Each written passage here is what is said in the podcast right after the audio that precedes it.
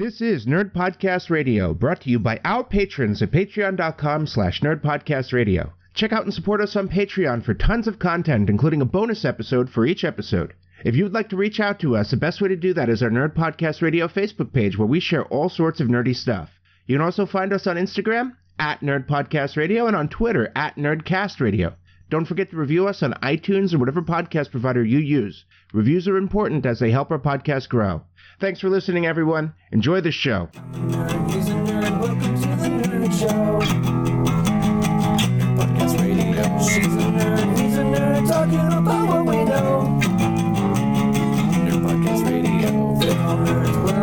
Buckle up, cause here we go. Nerd Podcast Radio.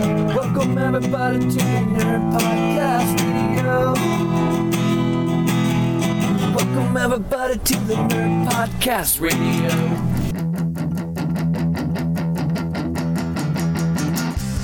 Welcome to Nerd Podcast Radio, your nerd home away from home. Welcome to Nerd Podcast Radio. I'm your host, Super Vegan Brian, and I'm joined by David the. Uh, insert Of all the witty, third? open, insert witty opening here. and Cursey Smurf doesn't feel very well. Erica? Oh, Erica will be talking minimally today. Um, we have all you- talked before the show about our general health issues. Not all sick, but Erica's sick. Um, David, David doesn't feel great. I don't feel good. So it may be a short one today. It it has been one hell of a couple of weeks. I'm just I I'm just so hot and I can't cool off. I feel better after I turn that fan on though. Mm. So yeah, um there's a fan.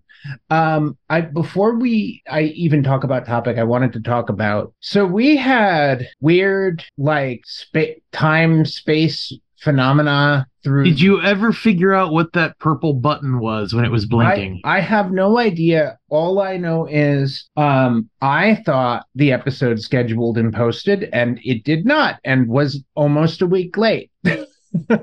so yeah, I guess they'll be closer together this time. Mm. I, Yeah. yeah, don't go through trying to make edits in the future anymore either. I- yeah, I don't know what happened there, but for some reason that button on my console that was magenta, it's green now. Are you saying I should make edits in the past from now on? Man, that's what I'm saying. That is absolutely not what I'm saying. It's not what I sound like. I'm sorry, that was past Brian editing this episode. Mm. I think I killed David. David, don't die. I can't do this. No promises. so today we were talking about a topic before the episode and we um we haven't we thought we talked about tabletop role-playing games so often that we um haven't talked about in a long time but i looked at the past episodes and it's been nine months since we've done a tabletop role-playing game episode our last tabletop role-playing game episode I mean, I'm sure they've come up in What's Nerdy with You and in random topic episodes a little bit, but our last formal episode was the OGL um, controversy when we had DM Sarah on. Um, but you know, today we can talk about. So you know, what you're what you're saying then is Yeah. in, in Mel Brooksian fashion, it's about time that we had one. yeah. But first, Uh, but first, we're gonna play everyone's favorite game, "What's Nerdy with You," where we talk about the nerdy things we've done over the past couple weeks, and then we vote using Pat Mike Myler's patented widget system. Almost. You almost know. had it. It, was It wasn't perfect. close. I, I I don't really understand. Do we have a script for it? No, Because I mean, do we just have to match Erica because Erica said it so often that she's set the standard of what it's supposed to be. yeah. If anything, Erica wrote the script for that. So Precisely. Like one of the Brians in time and space, edit the episode and insert the recording of Erica saying it. yeah. Well, I went first last time, so Brian, you go first this time. What's nerdy with you? What's nerdy with me? Um, I have um two things. Um, the the first thing was um my character in our role playing game went um level nine. Um, we're playing Pathfinder Second Edition, and the nerdy thing is our GM asked us to write backstories. They didn't have to be long, but they had to follow certain criteria. You had to give some names from your backstory that he could use. And the last game has been mostly my character's backstory, and it's really cool. Um, I look forward to seeing more stuff like that, but um, a lot of it has been mine and i don't feel like i'm spotlighting. It just feels like it's my time and it's going to resolve and then someone else will have theirs. I mean we already had a couple little hints come up of other backstory stuff for other characters. You'd wish you'd used better names than than uh uh, uh ah damn I had something and it disappeared. my um i i made a whole backstory about an ex-lover who was an android um named signal signal 7 and there was this whole like betrayal involving a cult thing. And it's been fun. I mean it's been like real emotional like immersive role playing and i like it. Yeah so jay good gming I, I appreciate it. Um, I'm looking forward to seeing more because um, our paladin, who's a changeling, just re- started receiving evidence of receiving the call. Interesting. And the way the GM described the call, so people who don't play Pathfinder, a changeling is the um, the child of a hag, and they're mostly human. But if they they when they get to a certain age, they feel the call from their mother and they can become a hag if they follow the call. And a paladin is a holy warrior. And it's kind of interesting that the call is happening now. But the way it manifested is we have a occasional NPC who's very spiritually sensitive. And when we showed up one day, she was like, What is that horrible smell? and it was the smell of the call.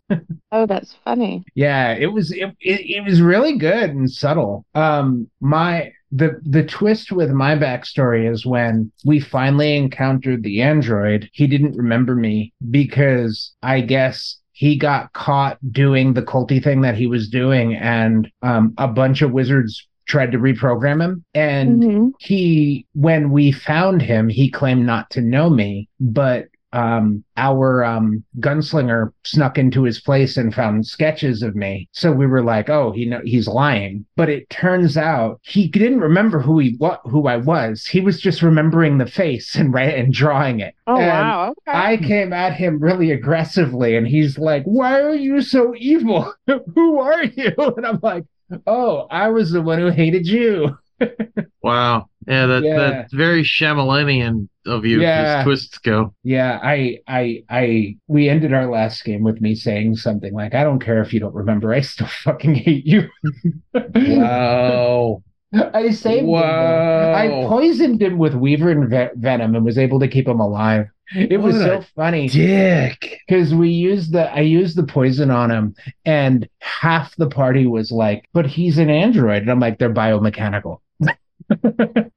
That's crazy. Yeah. Um. And then second thing, Heather got me this shirt. I saw that earlier. I love it.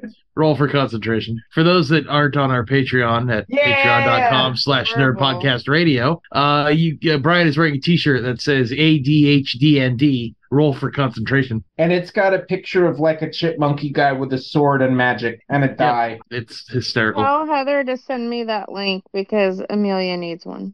yeah, that's great. Hmm. Um. Erica, what about you? Oh, well, it's been a very busy week. Um, work stuff has been crazy because we're launching a brand new product that is literally going to change the entire industry that I work in, and it's go time. So, my nerdy thing was I had to create form handler and campaigns. That's a marketing thing. Um, for egg, every segment of an entire business. So imagine, I don't know, Brian, imagine like Hilton, right? When we worked at Hilton, the person doing the marketing had to create a marketing campaign link and all the back end data with the UTMs and everything for every Hilton hotel in the world. That's what I did this week. And it was exhausting, but I did it and it was perfection and it's done. So that was really nerdy for me. I know it's work stuff, but it took a lot of time and a lot of effort and a lot of finagling to make it happen. And then the other thing is since I've been sick, I decided to rewatch all of the American horror stories. So I'm done. How's that now. working out for you? I'm done. I'm caught up. Hmm. It was a lot. I love them. I forgot how much I love them. There are some that I hate,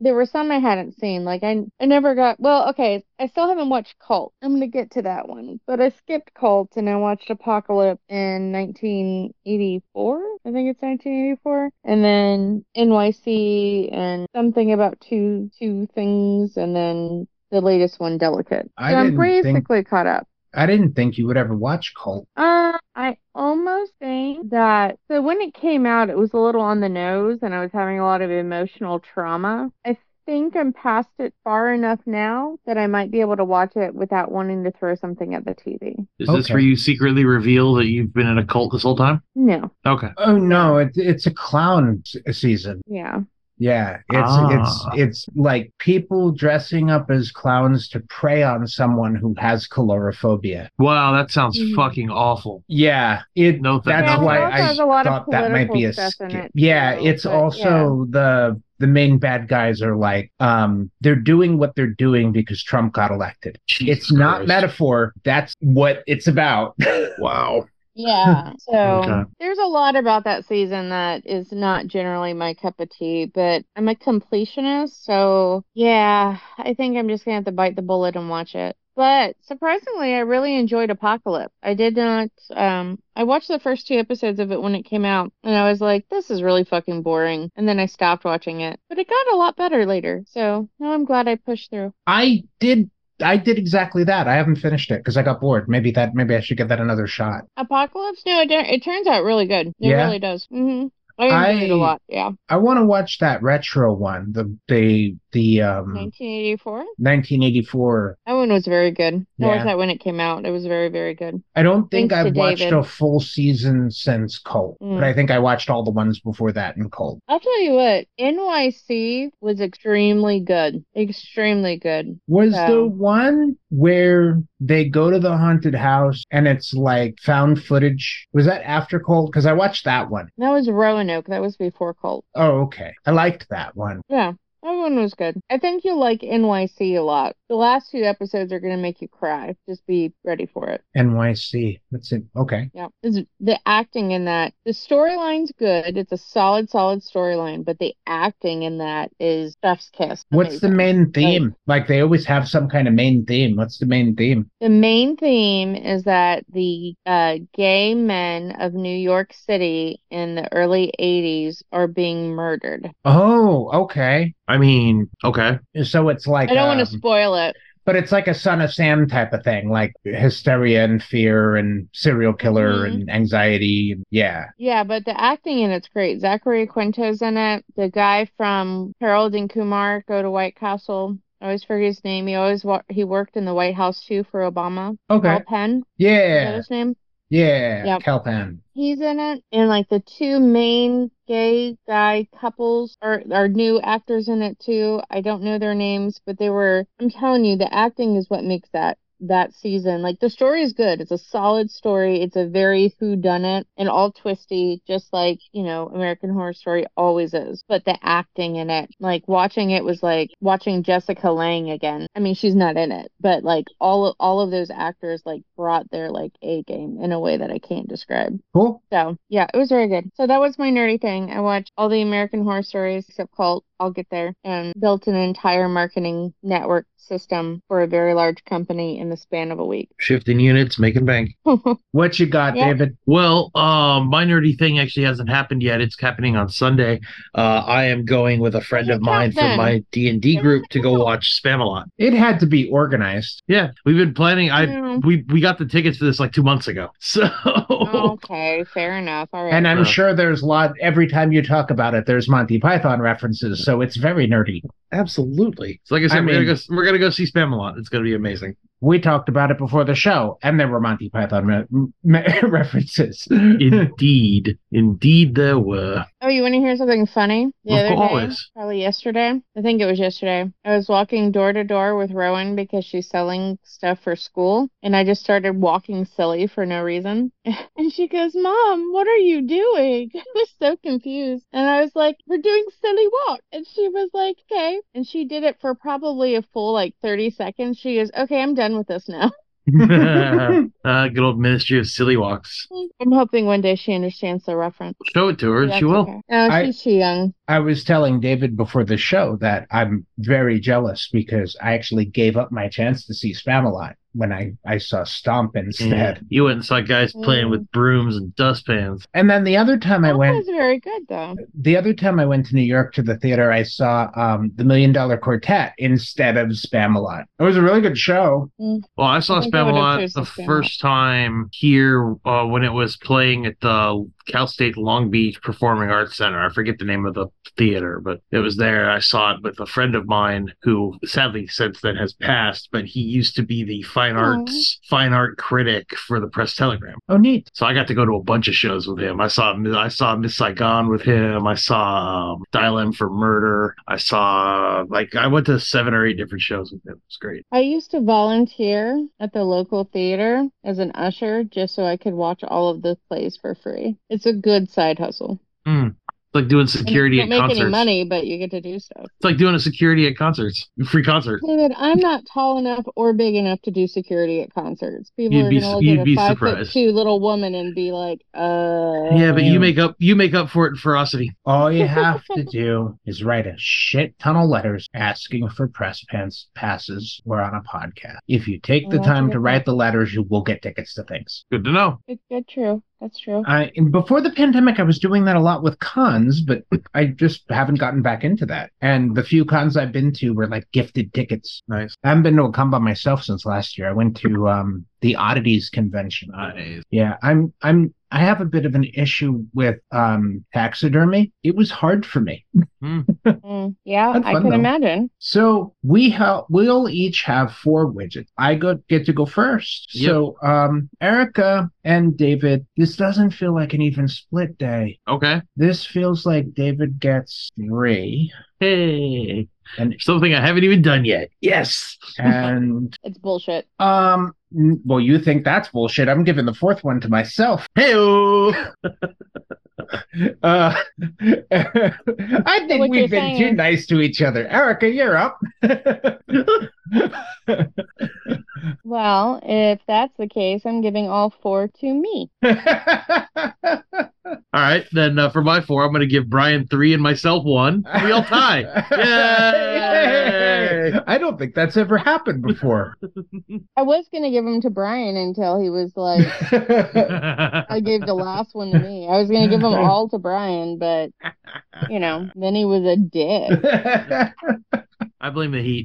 uh, it's not. I I'm I might have to take your advice and get some ice cubes, but for now I think I'm okay. It's bad. Or uh, just have uh, the nice, cool, the uh, freezer, uh, like yeah. adult? or a bag of peas or something. It's only 64 degrees outside, so it can't be that hot in here. I It's do not- have You might be getting It's sick. not the temperature, it's you. I do have the ability to check my thermostat. I'm not gonna lie. The your forehead looks white. The rest of you is red. Yeah, So I'm Probably I'm having a sick. niacin flush. Go get go get some ice, man. I'm Or I'm checking pack. uh, I'm checking the thermostat. you That nerd. doesn't it doesn't matter what the thermostat says. You're hot regardless. It's and you're all 73 in the house right now. I'm sitting at 80 in my bedroom. You want a cookie? okay. I will mute and walk off. You guys you guys continue without me. I'm gonna go get something to cool off. I'll be right back. oh man. All right. Uh, yes, today we are talking about tabletop games. Yes, role playing games and all the funness that comes with them. As most of our uh, frequent listeners will know, uh, we are huge tabletop role playing nerds, among other things. And we're all heavily invested in role playing games and have been playing them for years. Yeah, that that is very true. I'm very excited that Lee has taken an interest. She's in her a D&D group. That is so cool. Actually, I think it's a tabletop group really at school because they played D&D 5th edition hmm last year and then this year they're playing Pathfinder. Nice, probably. Yeah. Is it an actual like club club at the school, or is Yeah, it just her and a group of friends? club at school. Okay, yeah, it sounds like whatever teacher is sponsoring them is being a good influence. Yeah, I think so. I think so. I think the coolest thing is uh recently not only Lee getting into it and being a part of a club, but um my nephew um who just graduated high school and is in college really likes playing too. Hmm. And it was kind of funny because he just played with a few friends at school and he he always seemed like an outcast to the rest of his family down in Mississippi. Like they didn't really get it. hmm And then he met us and he's like, Oh my God, this feels like home. You guys My- get me. My people. Yeah, I found my people. I figured out where I get my weirdness from. So it makes sense now. it all makes sense. So it's really cool that he wants to play with us. So we play with him uh, via Zoom Nice. every other Saturday, which is really neat. But what's even more impressive about all of that is because his son has taken an interest. My brother is now playing D&D. Nice. And he used to tease me mercilessly about being such a nerd. And now not only do I have him playing D&D with us and he's really enjoying it, um, but I also convinced him to buy Baldur's Gate 3 and now he's really enjoying Baldur's Gate. Nice. That's that's awesome. So I, it's re- it's really fun that I've, you know, corrupted my brother to the nerdy side because he's always like, "No, I'm too cool for that." Yeah. No, I get that. And I am the pretty much the only one in my family besides my uncle who's ever really into it. Sadly, with his medical issues, he can't play stuff anymore. But Yeah. yeah. Well, I think it's fun that my brother, who's like, he's all about like, there's like a certain machismo about my brother Dustin, and he's like, every day he goes and lifts weights in the in the oh, shed. He's one of those. Yeah, yeah, yeah, yeah. He's like into bodybuilding and like all Right. that sort of stuff. And So now I've he's got him he's he's what video gamers would colloquially call a Chad. Gotcha. almost, not quite. Okay. quite. But uh but now I've got him playing D&D and Baldur's Gate and it's and he's loving both of them and it's kind of adorable because he like comes to me and he goes, "Hey, I can't beat this person in the game. Like they keep putting hold person on me. How do you get around that?" It's so. That's great. So, but yep. Okay. that's- I been I feel fun. better. I I doused myself with ice cubes and opened the window. Yeah, I was gonna say, you look like you- down. You look like you dunked your head in something. I- I'm Yeah. glad you. Uh, I hope you feel better. It was funny. I held the ice cubes on my head for a bit, and then I, I threw them in the yard, and my dog rushed them and ate the ice cubes. Just shows you how hot it is. Well, We've actually it's been in the middle of a really nasty heat wave, so it's starting to s- cool off now. But the last few days have been kind of rough. It's like 65 outside and 74 in the house. yeah. Mm. Uh, but LA yeah, L, LA was hitting upper 90s the last couple of days, so it's been it the temperature's been a little little strange out here. We got hit with a weird high pressure system. You know, summer in October. I I heard I heard I heard Hemet was over 100 too. Yeah, yeah. The the day I went out there for uh, Stolas's uh, baby shower was How was uh, that, by the way? It was fun. It was fun. It was nice to meet a bunch of people I've only heard spoken of by name and to put some faces to other names that I've met before. You're you're our you're our official close to each other people, so you, you get to Yeah. you get to see each other. Yeah, yeah. Oh, that's what I forgot I to can't- mention. Um, oh, sorry, Erica. Uh, I also uh, got in touch further with uh, uh, Dragpool's husband. Oh, cool. Yeah, you you were going to mention it when I brought up Dragpool because I was going over the episodes before the show. Yes, I, I, I got in touch with him, and they want to come back. Cool. Yeah, that'd be awesome. Yeah, the, um, well, of course say, they would David, be I there. can't wait to meet you in person. Oh, absolutely. Yeah, it's gonna be fun. You know, it's gonna have to happen soon. I've never had a best friend that I never met before. Right? I think, you know, we could all go somewhere someday. 10th anniversary of the show. Ooh, there we go. It's not a bad idea. I like that. Can we meet somewhere in the middle? Yes, Maybe yes, we can. Find like a podcasting convention in Texas or something. Yeah, that'd be cool. Or not Texas. Someplace in the middle that's not Texas. I mean, TwitchCon's in Vegas this weekend. I know. I know. Um, a lot of my favorite YouTubers are there right now. Mhm. um, Minecraft related. They're doing MCC Twitch rivals in Vegas, so it's like a lot of these people who play with each other all the time are getting to see each other for, in person for the first time in a very long time. Yeah, it's really cool. It. So- I, I I heard. I, I watched a couple of Twitch streams today, and they were talking about. Um, it's so weird playing on LAN. it would be a change if you're not used to it. Yeah. That's funny. I know. I told somebody that um, I was at work the other day. We were talking about video games and consoles and stuff. I was like, "Yeah, everybody in my house has a PlayStation. We all play games together." And they were like, "What?" I was like, "Yeah, we have like four PlayStations, and we all get on and we play games together." And they're like, "That's so cool that your whole family does that." I was Remind- like, "Well, there was a time where we used to all sit and play PC, like." Reminds me of the days uh, back in Anime Club when I'd host LAN parties. Yeah, yeah, we used to when I uh lived at my dad's house, it was me, my dad, uh Matt, Jonathan, my sister Rachel, and her uh husband at the time or boyfriend at the time, I can't remember. And then uh Jesse and everybody would come over and bring their PCs and we'd all do like WoW raids together in the house. Oh, Wow. nice. And we'd be yelling at each other, like from across the room, especially at Jonathan, who was our paladin healer. And In- he would fuck up and we'd scream at him. Oh, that's funny. In the early 2000s, I had the straps for my tower, and would and you know you put you you pick it up like by the handle and you take it over to someone's house and Mhm. we played um but i didn't do a lot of that the only game i really remember having fun playing a lot was alien versus predator the first one That was a fun game. it's a Mm, oh, really yeah. fun game to play on LAN That was a fun one, yeah. Especially when you're in the same room and can all yell at each other. and we would we would take the person who was playing the predator and put them on the other side of the house so you wouldn't hear them Oh, and okay. everybody we wouldn't be in the same room together but we would be close enough that we would hear each other scream and it increased the tension of the game Ah, see, uh, back during Anime Club when I'd host the LAN parties, I have a pool table and we'd cover the pool table and a buddy of mine would bring his 16 port switch and we would all just create a small LAN of the six or eight people that would bring their computers and we'd all just have them circled around that uh, pool table and be playing games all night. It was great.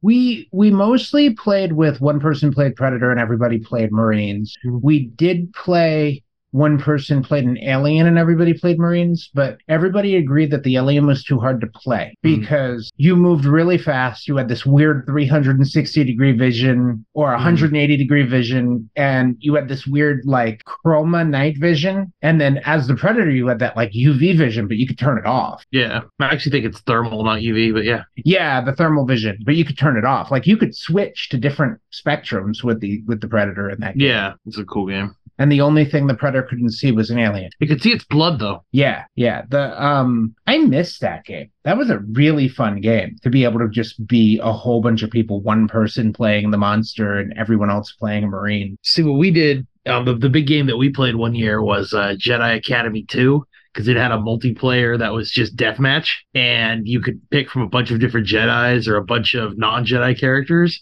and i discovered the secret i discovered the secret and i dominated for a while You I guys just picked- wanna you guys wanna scrap the tabletop RPG idea and just switch to video games because we're already doing it. We talked about it, then we were like tabletop RPGs, yeah, and now we're video game. We must have all wanted to talk about it. 4k no los dos Sure, Yeah, exactly. Sure. Translate for those who have no idea what you're talking about. uh, why not both Yes. Anyways, uh, so Jedi Academy 2, I discovered the secret. Uh, soldier running around with a heavy repeating blaster will kill Jedi every time. Dodge this. the last Star Wars game I played, what's that Star Wars game that it's like big battles and you're one soldier in the battle? oh, Battlefront? Battlefront. The last Star Battlefront- Wars game I played was the, the new one? first the first Battlefront. That was the last from Star the game the like the 20 the 2012 version the 2014 version or Whatever the new the one that came out a couple years ago No, whatever the first Battlefront was. Like okay the the, one back in the PlayStation 2 day or something oh like okay that. yeah, yeah back in the day i got you that was a great game that was the game was a lot of fun Yeah, the um I just remember that if a Jedi showed up and you were playing Empire, you stayed away from that Jedi. or if you were playing Rebels and Darth Vader showed up, you didn't You run try to the fight him. fuck away. because he's going to murder you that's that's what he does he breathes through he breathes through his blender on his chest he uh, looks menacing and he kills folks that's what he does that's what he do that game did make Jedi and Sith scary. Well, there's actually a miniatures game that before the the one that came out recently, back in the 2000s, uh, they released a full on pre painted plastic bit minis game that you could buy and play, and it was a lot of fun. I remember that game. I had a bunch of those. Yeah. Now they've got the new Star Wars Legion game that's out, which is also fun, but it's not the same. Yeah. I don't remember what that game was called. I don't remember either, but it was a lot of fun. I they used to play scenarios at the game convention, and I used to play it every now and then because I love. uh, I know they're the bad guys, but when it comes to pay, playing a side on a game, the Empire is a lot of fun to play. I think it was just called Star Wars Miniatures. It might have just been called Star Wars Miniatures. Yeah, it was a Wizard of the Coast game. Yeah, that's the one. Yeah, we bought lots of those and we actually used them in the Star Wars RPG. That's a great way to do it. But God, I remember that game. I had a bunch of those. Oh, it was so much fun. And watching a Jedi chew through an entire company of stormtroopers is just amusing. Uh, I mean, uh, we used to use the minis when we play uh, the Star Wars RPG. So we, uh, you know, uh, before the Saga edition came out, when they ruined it, you know, fourth ed for them, the revised core version, their three five, was really solid game. Yeah, it looked. I, they went from 2004 to 2010. Mm-hmm. And now they're doing, like I said, the the Legion game for the minis. But I'm talking about the role playing game, the uh, the the, the TTRPG. Yeah, the the the D20 one was the best one. Yeah, the revised core game was great. Then they came out with quote unquote Saga Edition, which was their fourth ed, and it was bad. It was really bad. The They- D6 game was really good. The And- D6 game back in the day was really good too.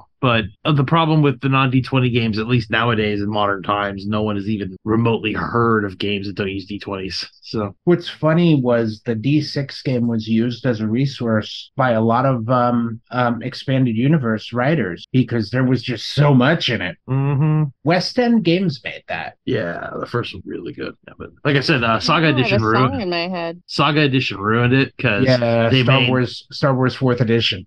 They took they they took all the force powers which were their own tree that you had to put skill points into and made a one blanket use the force check Yep. which at level one with some minor tweaking you could get to over a plus 20 I'm one of those players who likes skills in RPGs. Mm-hmm. And fourth edition and saga edition really just got just destroyed skills because I I think most of our role most of our gameplay in Star Wars RPG was role play and problem solving Mm-hmm. and saga just didn't have systems for it. No, it didn't. Much like fourth edition, it was designed to just have combat scenario after combat scenario after combat scenario. And then they introduced skill challenges and I think they did it for saga too. They had to, but yeah, it was just it was so bad. We like we bought the books, we looked at it, we played one game, and went, yeah, we're not playing this, and went back to revised core. Yeah, I think we did the same thing.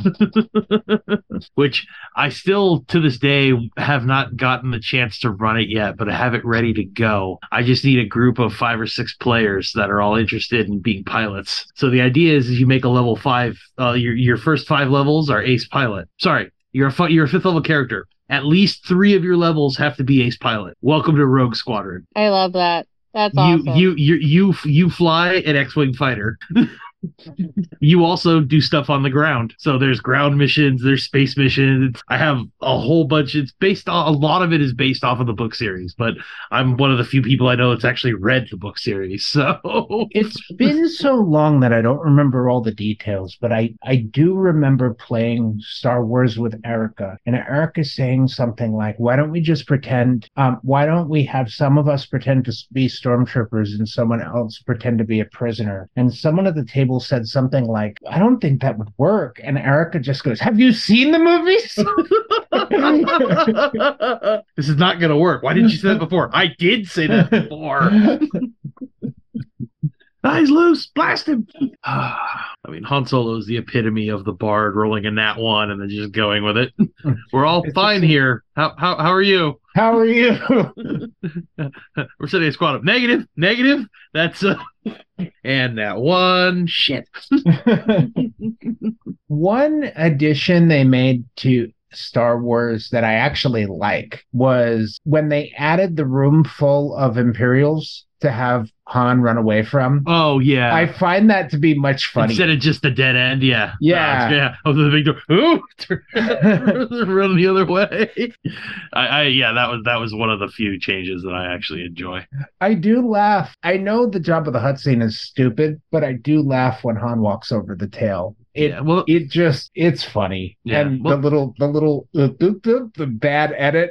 yeah, yeah, the bad edit's terrible. Well, the original character was supposed to be just a fat human. Yeah. and then they decided, no, we're gonna go alien race. There was just something about doing these weird, not even CGI. I don't even know. I mean, Though I know it was early CGI. It was 90s. It was just like Mm-hmm. making Han dodge the blaster. oh yeah, just It's tilt his head a little bit. choice.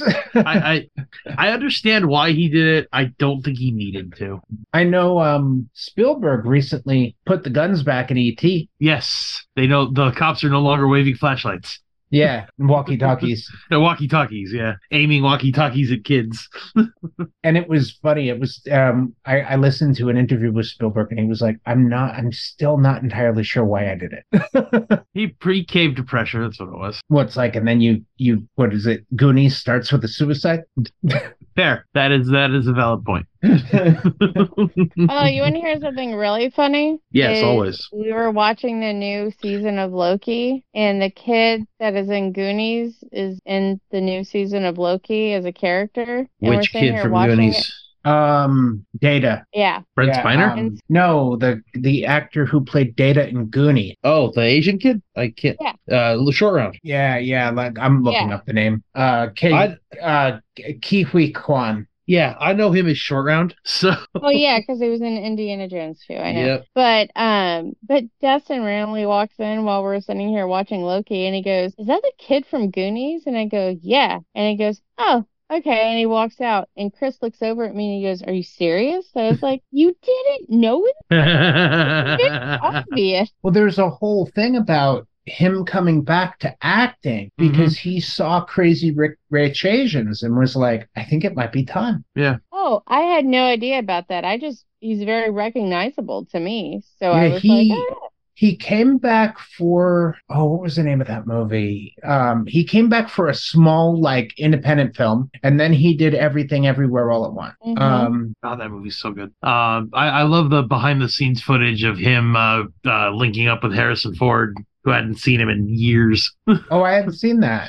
Yeah, it's great. He looks at him. He, he goes, he goes, hi. He steps up behind him. He goes, hi, Indy. And Harrison Ford stops, turns around, looks at him, and goes, short round? Like, no, it can't be. And he looks at him, and goes, yeah. And then they hug, and it's Uh-huh. sweet. It's glorious. uh, Finding Ohana was. Like his first acting role in a long time, and then he did everything everywhere all at once. Have you guys seen that? Yes, it's a great movie. Oh, it's so Well, good. I want okay, so here's the story with everything everywhere all at once. I saw the trailer like before it was in theaters and I messaged Marcus and I said, "Are you guys getting everything everywhere all at once?" And his response to me was, "No, we are not." That's very weird that you're interested in that movie. And I was like, it looks really good. And he's like, okay, well, I'll let you know when it when we get it. And then he never told me. And then it was out of theaters. And now I just haven't gotten around to watching it. And then they got they won all the awards. And when I heard they won all the awards, I messaged him and I said, "See, I told you it was going to be a good movie." And he was like, "You haven't even seen it yet." I was like, "That's not the point. The point is I saw a trailer. I knew it was going to be a good movie, and it won all the awards. And you thought I was crazy." I think it's going to um, scratch certain itches you get scratched in movies really well. For me? it's yeah. I I thought of you immediately. I just kind of assumed you would have seen it. I kind of Well, thought you had seen it too. to. well, I really wanted to before it came out, but I didn't get a chance to. Not yet. It's it's on. Like, I'm sure it's streaming somewhere. I did Yeah. see the new, the newest Haunted Mansion movie, though. Have you guys seen it? Yeah, Nope. yeah. We watched that the other very day. Very good, very good. I loved it. I thought it was excellent. Yeah, it was. Um, it really celebrated the ride well, and it was like Good. goofy fantasy. I mean, definitely not a horror movie. It was very adventure. Uh, I got to yeah, help. it could have been a horror movie very easily, but it's a kiddie. Yeah, there was some, it reminded me of like the horror episodes on Disney Afternoon, Disney Sunday special Yeah. Disney movie. The Mm. yeah, like Mr. Boogedy type of thing. Gotcha. But I thought it was a very clever story, and all the actors were really good. I mean, when you're coming up with something for a ride, I feel like that should have been the movie they should have made instead of the Eddie Murphy one. I liked the Not Eddie that I Murphy don't one. like Eddie Murphy. I, I I didn't dislike it. It was a solid movie, but it Oh no, wasn't this as was good. better. I just liked the Eddie Murphy one. I've been thinking about that a lot. It's on Disney Plus. I'd like kind of like to watch that again. Hmm, I don't know. I uh, I recently introduced a friend of mine in my WoW guild who uh, had never seen it before, we did a watch party and uh, watched Silence of the Lambs. Ooh. Oh wow. He'd, he'd never seen it, and oh my god, it's so good. It is. It's a very good movie. I remember watching that in the theater when it first came out, and I was way too young at the time. Mm. See, knowing But I how really you are, it. knowing how you are with horror, I just assumed you wouldn't have seen it. I didn't watch it for the longest time. I know what happens. I first I read the I read a synopsis of the plot, Yeah. and then I watched a Nostalgia Critic video about it, and I watched like three or four other internet reviewers where they basically talk about all all parts of the movie, and then it's like, well, I've seen all the scenes now. I'll watch the movie. I remember I I used to watch Monk, and a friend of mine was like, "That's Buffalo Bill," and I was like, "No shit." yeah, crazy, isn't it? Crazy, isn't it? the um the the main like chief of police on Monk was Buffalo Bill in Silence of the Lambs. Mhm. Just so crazy. Yeah. Well, it was great because we finished watching the movie and he, he he we're we're in Discord. And there's like six of us watching it. And he goes, he goes, huh? So I get like a bunch of your jokes now. Because a bunch of us had been making references for weeks about you know the lotion in the basket and all this stuff, and he had no fucking clue where that was from. That's funny. I'm also actually probably going to be starting another, uh, I believe, fifth edition campaign online with some of my guild members because they've been. One of them has actually been begging me for it for months now, and I'm he's wearing me down. Oh man, Heather sent me the. So I text Heather, and she sent me the link to the site where she got your T-shirt, Brian. Yeah. There's some hilarious T-shirts on here. Ooh, uh, what sizes they go up to? Uh, let me see. Mm, all the way to five X. Ooh, send me that link, would you please? Feel free to call out the name of it. I, I'm curious what they're called. Um, what the site's called? Yeah. Uh, tt9x.com slash d&d. Neat. I'll have to check that out. Yeah, they got a really funny one on here. It says, I'm, or it's fine, I'm fine, everything's fine. And it's a cat sitting on a D20 that's a nat one, and it's like got arrows in it and an axe in its head. It's very funny. Uh, that's good. I like that one. You know, I didn't really look at this after she bought that shirt. There's all sorts of crap on here. Uh, there, there, there's lots of stuff. They have hmm coffee mugs with character sheets for boyfriend and girlfriend. I've seen some of those. Yeah, those are good. I like the one about the dungeon master being God, but God could also be bribed, which I think is hilarious. I'm like, yes. yes, true. I do accept Cheetos as bribery. That's one of the big things about tabletop role playing games is we like our merch. People who are into RPGs, we like our D20. I used to have D20 fuzzy dice hanging in the car. Oh, uh, D20 earrings. I've back had in them it- for years. back in anime club a, a one of the girls was very well endowed and had a t-shirt that said yes they're natural and had two d20s right right where her boobs were That's good. I had a shirt uh, made um, with the door knockers from the labyrinth, and it Oh. says, and of course they're over my boobs, and it says it's very rude to stare. It's one of my favorite shirts. i saw some lady walking around a game, uh, the game convention and uh strategicon one time with a t-shirt that said uh what knockers the quote from uh the young frankenstein Oh, funny. oh thank you doctor I don't know why I love t-shirt or funny t-shirts so much, but I do. Like when I don't have to dress professionally, I just wear funny t-shirts. Right. gonna- uh, my friend uh, an old friend of mine in high school used to used to comment whenever i'd wear a shirt with the slogan like, oh you're wearing a billboard again That's why you got to say this- it, it- that it, it. If anybody told me that, I'd be like, "Are you calling me fat?" i mean you know he was also doing that but yeah Yeah, his his I favorite. this. He, he and I aren't friends anymore. His favorite nickname for me was Fat Ass. So, Aw.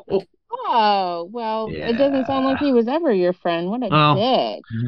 Yeah, com- long, complicated stories. Fair enough, fair enough. I did have uh, one of my favorite shirts until uh, Chris accidentally put it in the dryer. I had this exercise shirt. It was literally like the exercise material. hmm And on the front of it was printed a TARDIS and it said, run like the doctor told you to. you bought me that Great. same shirt. I did. Yeah. Because it was a good shirt. Yeah. I think one of the my favorite T-shirts I've ever owned was simply said, "I have the body of a god. Unfortunately, it's Buddha."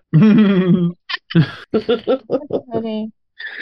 Okay, well, we're totally off the rails. We went from tabletop to video games to funny shirt. Yeah, Well, I mean, we mean- were talking about tabletop merch, so it was tangentially related, Oh, I'm just so like s- any episode. We are all well. We had super loopy episode followed by was that last time the super loopy episode? the one where you were making all those edits from the future or something. I, don't- I still No, don't know what, no. what was going on. No, that was that was last time. The episode before that was like our when I got back from the con and we were all like looped out of our minds. and- Oh yeah, when, when Yeah. everything got when Oh, everything got fucked up with the recording because you logged in and booted me out. yeah. But do you know what this means, Brian? The fact that we still have episodes like this where we get on when we're like, I don't know, sick or loopy or tired or insert, you know, malady here, is that we are dedicated to the podcast. Yeah, That's well, listeners, you tell us what you think because I tend to get a little self-conscious about it. You know, like I I get all perfectionist about things and sometimes I just want to come on the show and chat with my other hosts and you know, you always seem to like it, so feel free. Let me know in the Discord or comment on the show and yeah. Also, if you Um, have ideas for topics we can talk about, please. Yeah, for sure. We're um, we'll take all the help we can get at this point. we we I am often not we self-conscious often meet all. and I talk about care. topics and we're all like what we we we do we do gaming again but i mean this time i mean it had been a while um i one of the things i appreciate about tabletop role-playing games is the way that different players and gms deal with the flow of game. Um people who play tabletop role playing games can relate to this. And everyone here in this room will go oh yeah that happened. Playing d&d is often waiting for other people to play their tur- turns so you can play your turn. And there are a few ways to deal with that. It can drag on and be very boring if you're completely checked out when other people are taking their turn. But if you're listening and engaged in what they're doing it's a whole different thing Yep. what were you Mhm. going to say david I was gonna say I can name them. There's there's different types of people that, that play RPGs. There's the guy who's who's paying rapt attention to what's going on so he can plan his turn out accordingly. There's the guy who wants to do one thing, doesn't really pay that close attention to what's going on, and then is upset when their thing doesn't work anymore because stuff has changed. And then there's the guy sitting there playing with his phone when it's not his turn because Yeah. he doesn't care.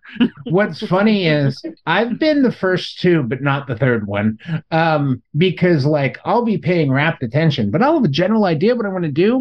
And then the person who's right before me will invalidate what I was gonna do. And I'll go, shit. and I have to come up with something else. Yeah. I always have three different plans. I pay really close attention and I look at my character sheet. I look at what I have the ability to do and I go plan A, plan B, plan C. And then I just switch to whichever plan will work for what everybody else does. I have Yeah. to say, one of the things that has helped me tremendously, I was not really happy in the game I'm currently in. And I can recommend this advice for anybody who plays role playing games. Get good, scrub. I got over myself, called my GM, told him I wasn't having fun, and we talked about it. And I've had fun since. Yeah. And one of the big things I did was I respecced my character Hmm. because that was one of the things that was making it not fun. And my GM was like, sure, go ahead. If you're not having fun with it, change it. And I didn't make a major change. It just changed my subclass. Yeah, uh, as I, I uh, we were talking about uh, playing and the types of players we are, I can count on two hands the number of games I've gotten to play in the last year, let alone the number of games I've GM'd. So I'm a I'm pretty much an always GM at this point. I don't have a problem with it. I just I don't I don't have to deal with the time in between turns because you know we're GMing, we're always on. Yeah, but you didn't have to GM when I ran a game. No, absolutely not. And your game was awesome. And I'm just I'm just saying, um, um, shit, I lost my train of thought. Uh, uh, I'm GMing all the time. Shit. You know who I have found out? Well, while you're finding your train of thought, David, Mm-hmm. do you know who is an amazing person to play D&D with that I've recently discovered? Who? Lee. Oh, yeah. How's that going? She I is know you'd mentioned chaos that before. incarnate. And it is hilarious. We were just starting a campaign, and you know, stuff was happening uh, per usual in a bar. Um, bad decisions were made by some of our our players, and instead of joining the fight, she stood up. Her character stood up on a table and yelled "bar fight."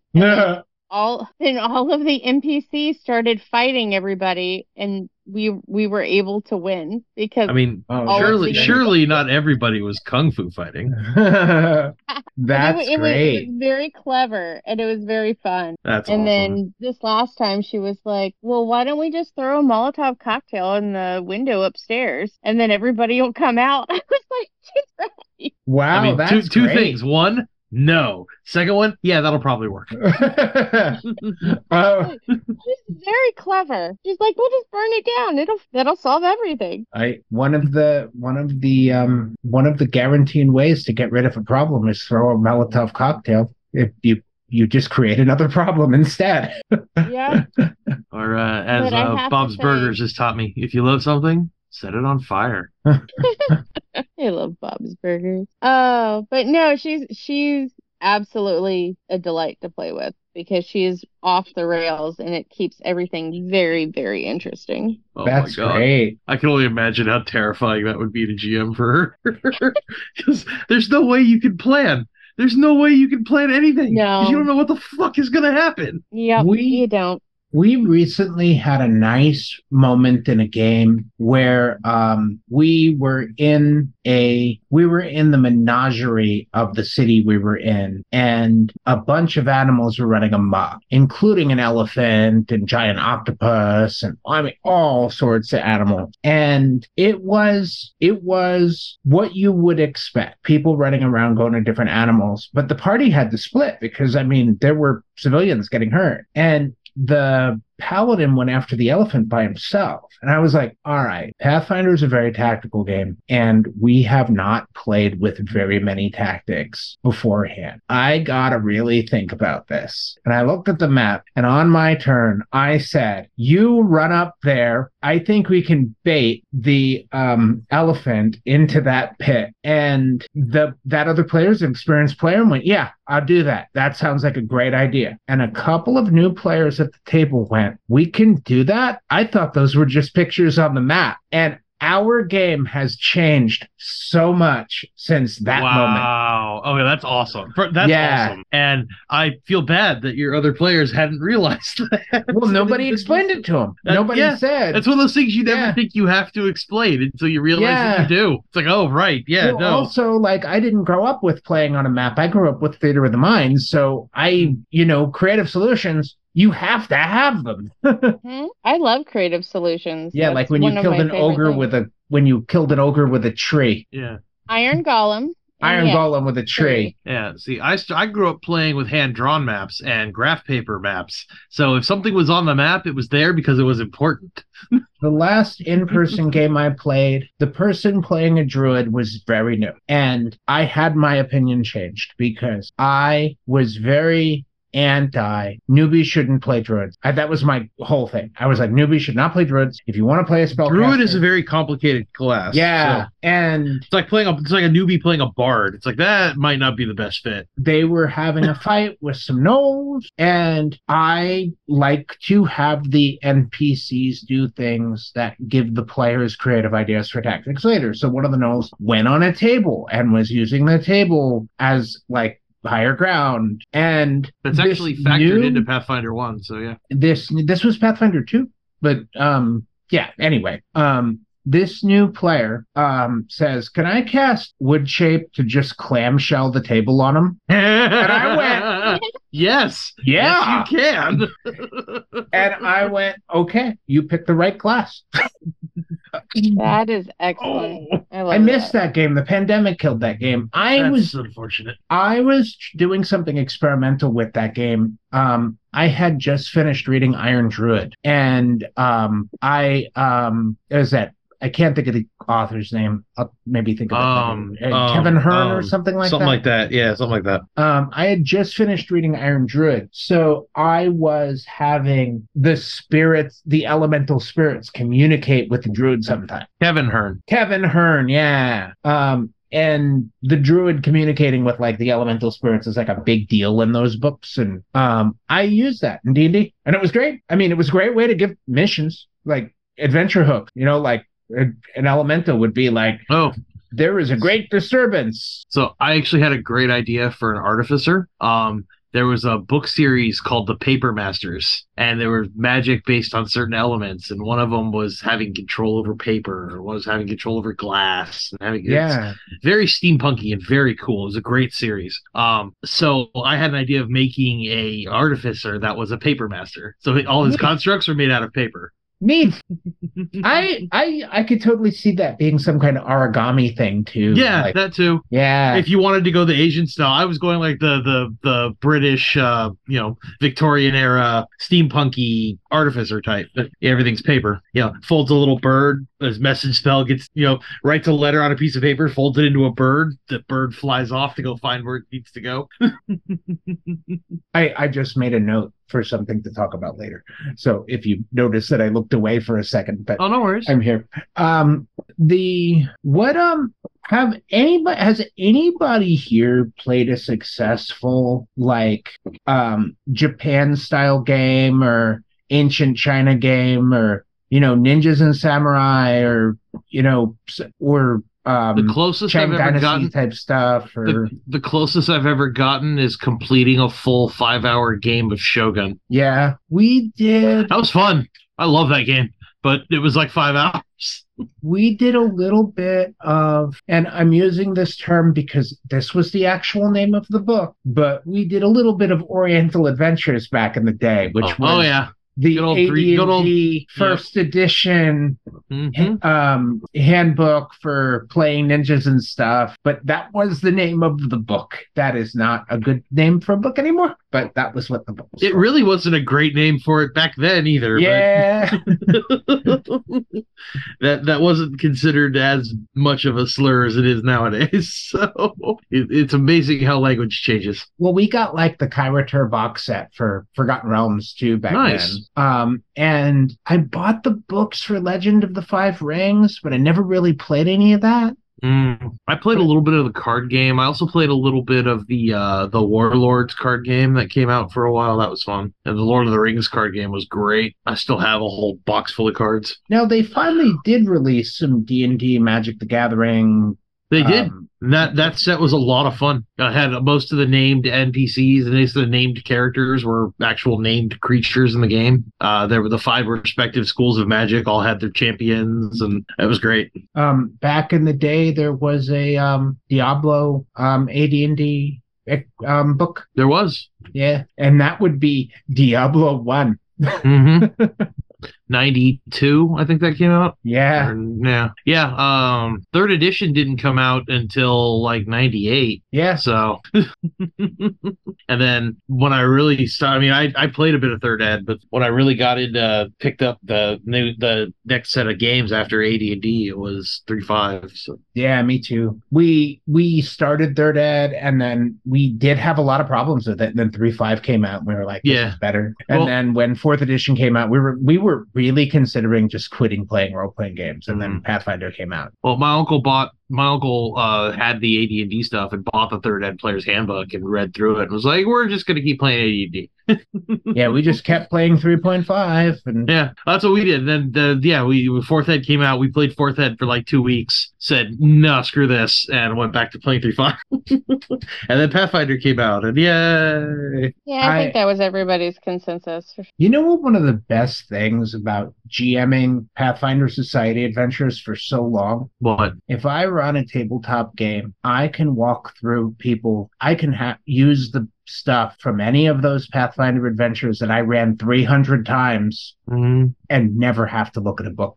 mm, yeah. I have The only the only times I really have to have the books, or if someone comes at me with an ability or something they can do that I've never heard of. yeah, What book is that in? And please show it to me, because it in Pathfinder Society they have to have a copy of the book and able to use power from it. Yeah. So that's why we say, "What book is that from?" and show it to me, please, because I don't know what that is. I've used tons of the stuff I ran in Pathfinder Society and home game. Yeah. Now, um, I think the biggest one was an adventure that everybody hated. I've had players love it. Um, it was um, it was a free RPG adventure, and it was like there was a succubus in it pretending to be um, Sarenrae. It was like Interesting. under the Scarlet Guard or under the Scarlet Sun or something like that. Oh, okay, interesting. it was a brutal, brutal, brutal player killing module that wasn't very suited for organized play, but was very, very good for Well, a it's home like- game. That's like the one where you have to go rescue the Paracountess. That game is Yeah. so fucked up because there's like no encounters at all until the final boss fight. The final boss fight is like CR eleven. Like, no, no, fuck you. I I remember Erica and I played the one where you find out that she's missing, and um, there's that cipher in it, and I was like, "You got this," and walked outside. yeah, and then the one after that is when we have to go rescue her, and you end up in hell, and that dog is fucking mean. My current GM tried to do a cipher code once and just and the entire table shut down and he had to do another one. See, what I do is I as I buy a newspaper, I go to the to the uh, the the puzzle section. I look at the jumble, and I just use those. yeah. I you know what I do Most of the time, they're still hard enough. most uh, most of the time I have at least one person at the table who says I really hate puzzles. And I go, "Yeah, sure, I hate them too." But what I'll do is I'll put a like a pit and then in front of the pit will be a whole bunch of tiles with numbers on it and the other side of the pit is a whole bunch of tiles with numbers on it and if they ask questions I'll make up bullshit and they'll they'll agonize over it and then they'll go fuck it I'll just go to the other side and I'll go nothing happens I do that all the time I I love Uh. red herring puzzles Uh, my favorite thing is not even the puzzle. It's the, they go up to the door. I can check it for traps. I roll a thirty-six. Okay, you don't detect any traps, yeah and I've know, got that's all scariest thing is everything seems fine. You Hmm. don't find any traps. You Oh. think they're telling the truth. I think one of my favorite things to do when I'm GMing is just like, all right, and um, yeah, go ahead and roll me a perception check or like a 22. Okay, cool. Continue. Go ahead and roll me a sep- perception check. Oh, um, I rolled a 29. Yeah, Okay. okay. You feel a click and hear the sound of a click.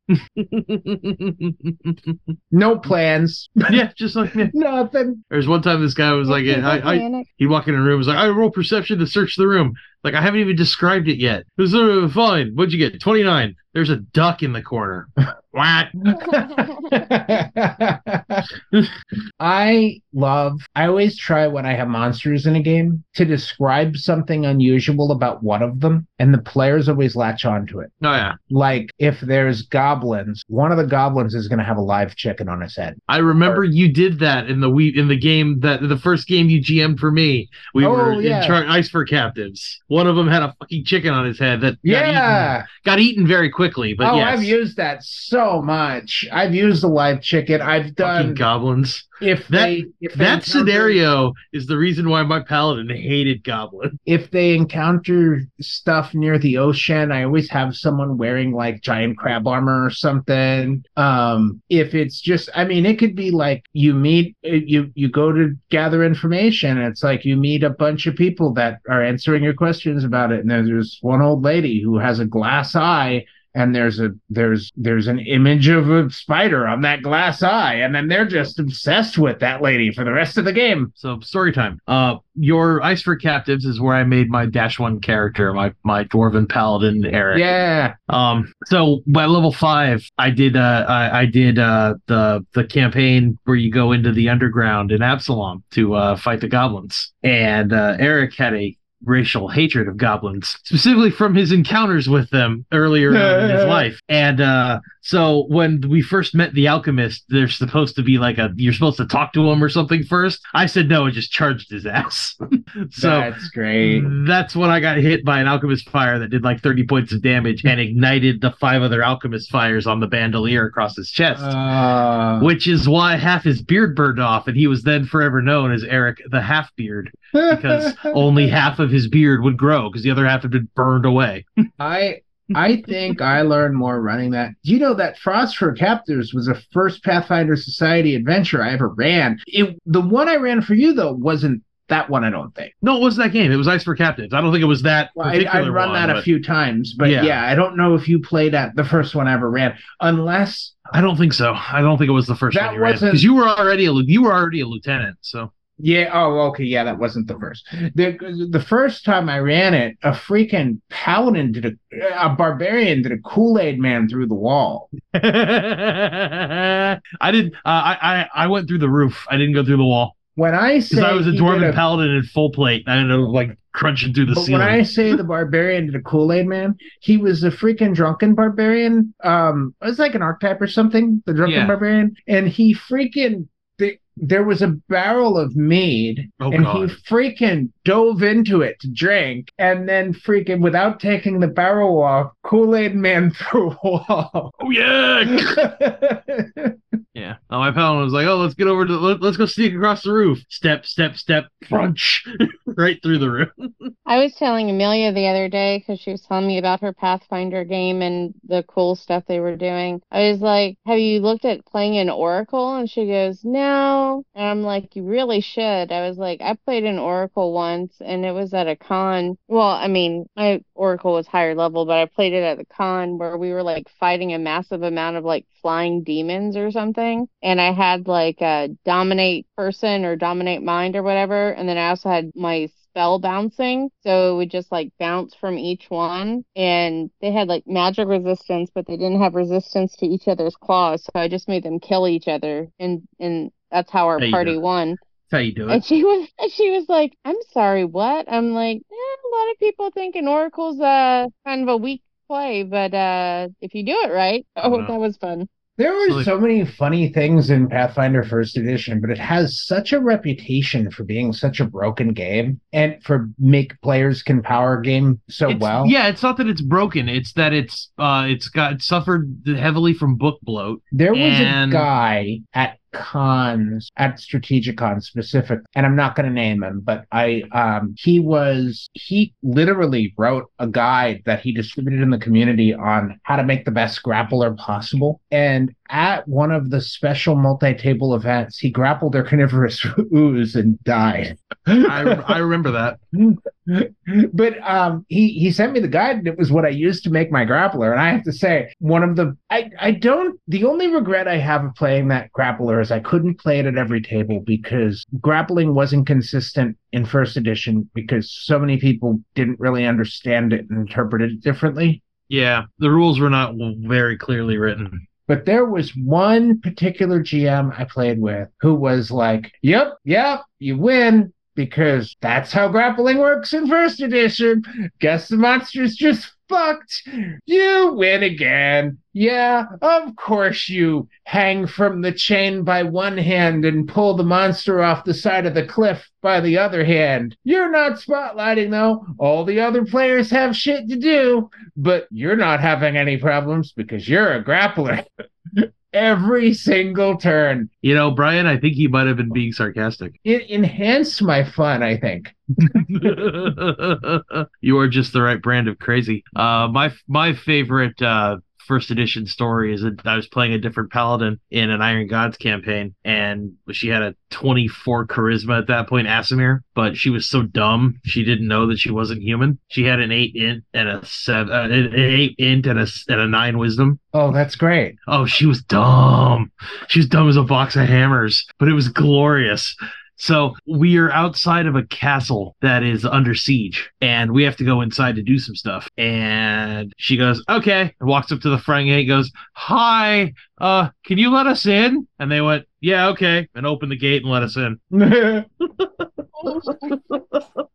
Oh, it's glorious. It's supposed Did to you finish Iron Gods? combat? Yeah, we did. It was great. Iron Gods is an interesting. Yeah, she ended up Yeah. having a chainsaw at that one point. Yeah.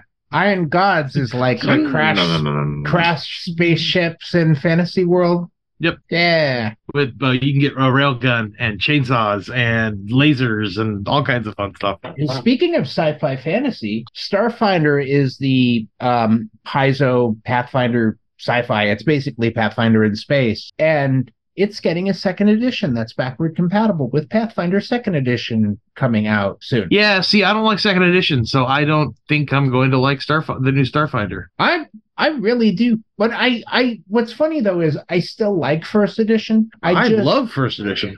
I appreciate the balanced gameplay. I appreciate not having every I, I, I appreciate not having like being able to win with a character build. I like the whole teamwork thing. Yeah, okay. I mean, the reason why I still play Pathfinder First Edition with the guys on Saturdays is because they're power gamers and love playing the game that way. yeah. Most every other game I play is pretty much fifth ed because no one else likes playing that way. So my first ed, my first ed juice is is to the, my Saturday game because, like I said, they're power gamers. There is only one way to power game Pathfinder second edition is to really work together and like fine tune your teamwork behind the scenes. Mm-hmm. Like when you do this and I'll do this and you do this and I'll do this and if that doesn't work you do this and I do this. If you do that it's like power gaming in first edition. They changed it to be mostly teamwork because the only way to get an advantage is teamwork because everything is so finely tuned and balanced. But I I Hmm, have excuse me. talked to some developers that think it's a little bit too finely tuned just a tiny bit Dweeb it. yeah I just I don't. There's enough about it that I'm not a fan of to where I don't really want to play it. so I think that's time um For only kind of sort of having a topic, we uh we did pretty well, I think. Yeah, we we stepped the tabletop RPGs a bit. Um, folks, um, if you um, you know, you you want to chat about tabletop RPGs, you can do so on our Discord. Um, oh. Uh, that's only patrons, I guess. Well, we have the Facebook page and we have the comments on our different Yeah. podcast platforms. Feel, feel We're- free to do We're that. trying to work out how to do the Discord for everybody, not just our patrons. Yeah, it's, we it's we coming. We're just not there maybe yet. have some patron only channels or something. Yeah, If- it, if it's coming. We're just not there yet. anybody who's a patron has some ideas, feel free to share that. And we'll um, but you know, the reason why we have so much talks with our patrons is because the community is pretty awesome. So if you want to join in on that, feel Mhm. free. Um, dollar patron I'll get you Discord access, and and then video is five. It's also a direct pipeline to talk. It's a direct pipeline to talking with us. 'Cause- yeah, yeah. I mean, you can always go to one of our email addresses or or Facebook. I'm Brian dot um nerd uh Brian dot um nerdpodcastradio at gmail.com. And yeah, everyone actually knows my name. They can find me. It's not hard. We use it on the show. You, Mister, I've got a nickname. yeah, Mister, I've got a nickname, and you don't. yeah. Well, you have a nickname. It's pa- Toth Pawang. Stay nerdy, stay informed, and stay awesome, guys. yeah, yeah. Listeners, Very awesome. I will give you a virtual cookie if you if you can name that reference from a past episode. Stay nerdy. Oh, I'm Super Big Brian, joined by David Theobald III, Kirsty Smurfarka. Stay nerdy, stay informed, stay awesome. Very awesome. Yay. Stay. Oh, David's flipping me off. Never mind. Bye. Thanks for listening to our nerd show. Podcast Radio.